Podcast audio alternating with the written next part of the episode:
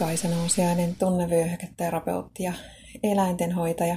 Teen ihmisille tunnevyöhyketerapiohoitoja ja mentaalista valmennusta ja eläimille, pääsääntöisesti koirille, kehohoitoja mun Helsingin Kumpulan toimitilassa.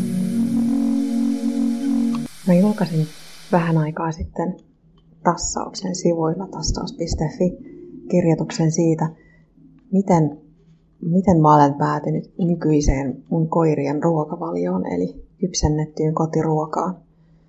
Meillä on kokeiltu ää, nappuloita, niitä kuivamuonaa, siis niitä koirat söi pitkään.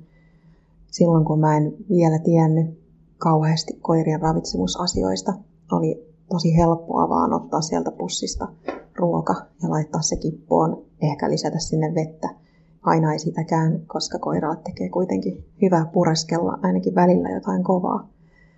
Sitten kun barf tuli muotiin niin sanotusti, meillä kokeiltiin sitä.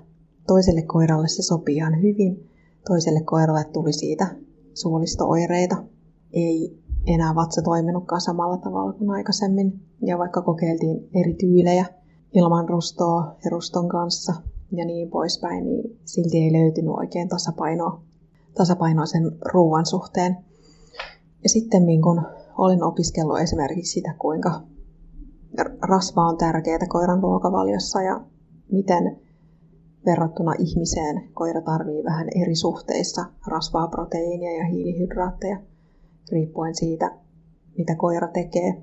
Samat periaatteet kuin ihmisillä, mutta kuitenkin vähän erilaiset suhteet niin on tullut ravitsemus, koirien ravitsemusneuvojen kanssa keskustelun jälkeen erityisesti siihen tulokseen, että paras, vaikkakin aikaa vievin luonnollisesti vaihtoehto on kypsennetty kotiruoka.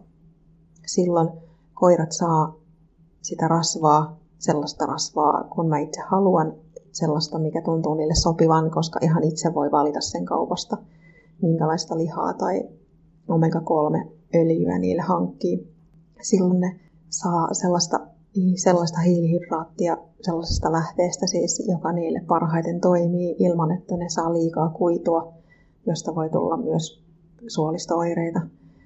Ja ne saa kasviksia. Ja kotiruoka on siitä helppo, että ainakin mä itse tiedän, mitä siinä on. Koska kuivamuonasta ei aina tiedä.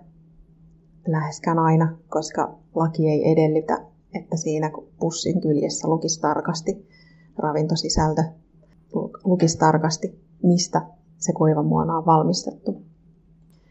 Ja barf taas nykyään saattaa sisältää bakteereja, joihin antibiootit ei tehoa, eli antibioottiresistenttejä bakteereja.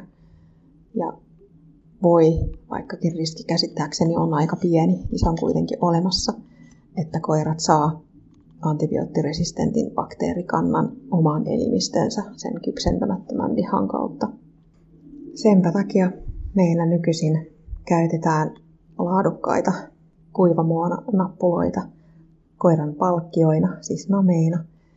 Ja itse tehdään puuro, kypsennetään lihat ja kypsennetään kasvikset. Ja sitten tietysti siihen lisäksi tulee vielä erilaisia vitamiineja ja hivenaineita ei pelkästään se liha, hiilihydraatti ja kasvikset riitä koiran elimistön mahdollisimman hyvään toimintaan.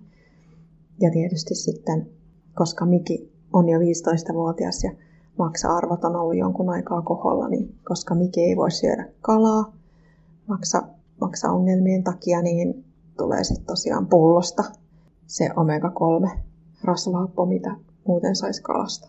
Ja koska molemmat koirat käyttää säännöllisesti sekä maitohappobakteerivalmistetta että prebioottia, eli sitä sinne suoliston loppupäähän menevää maitohappobakteerien rakennusainetta, niin kummallakaan ei tosi pitkään aikaan enää käytännössä siitä lähtien, kun siirryttiin tähän kypsennettyyn kotiruokaan, niin ole ollut suolistooireita. Kumpikaan ei oksentele enää tosi harvoin eikä ole mitään löysiä kakkoja eikä epämääräisen värisiä eikä selkeästikään närästystä. Molemmat nukkuu ihan rauhassa ja näin. Suosittelen kyllä opiskelemaan siis lisää tai käymään ammattilaisen kanssa juttelemassa koiran ravitsemuksesta.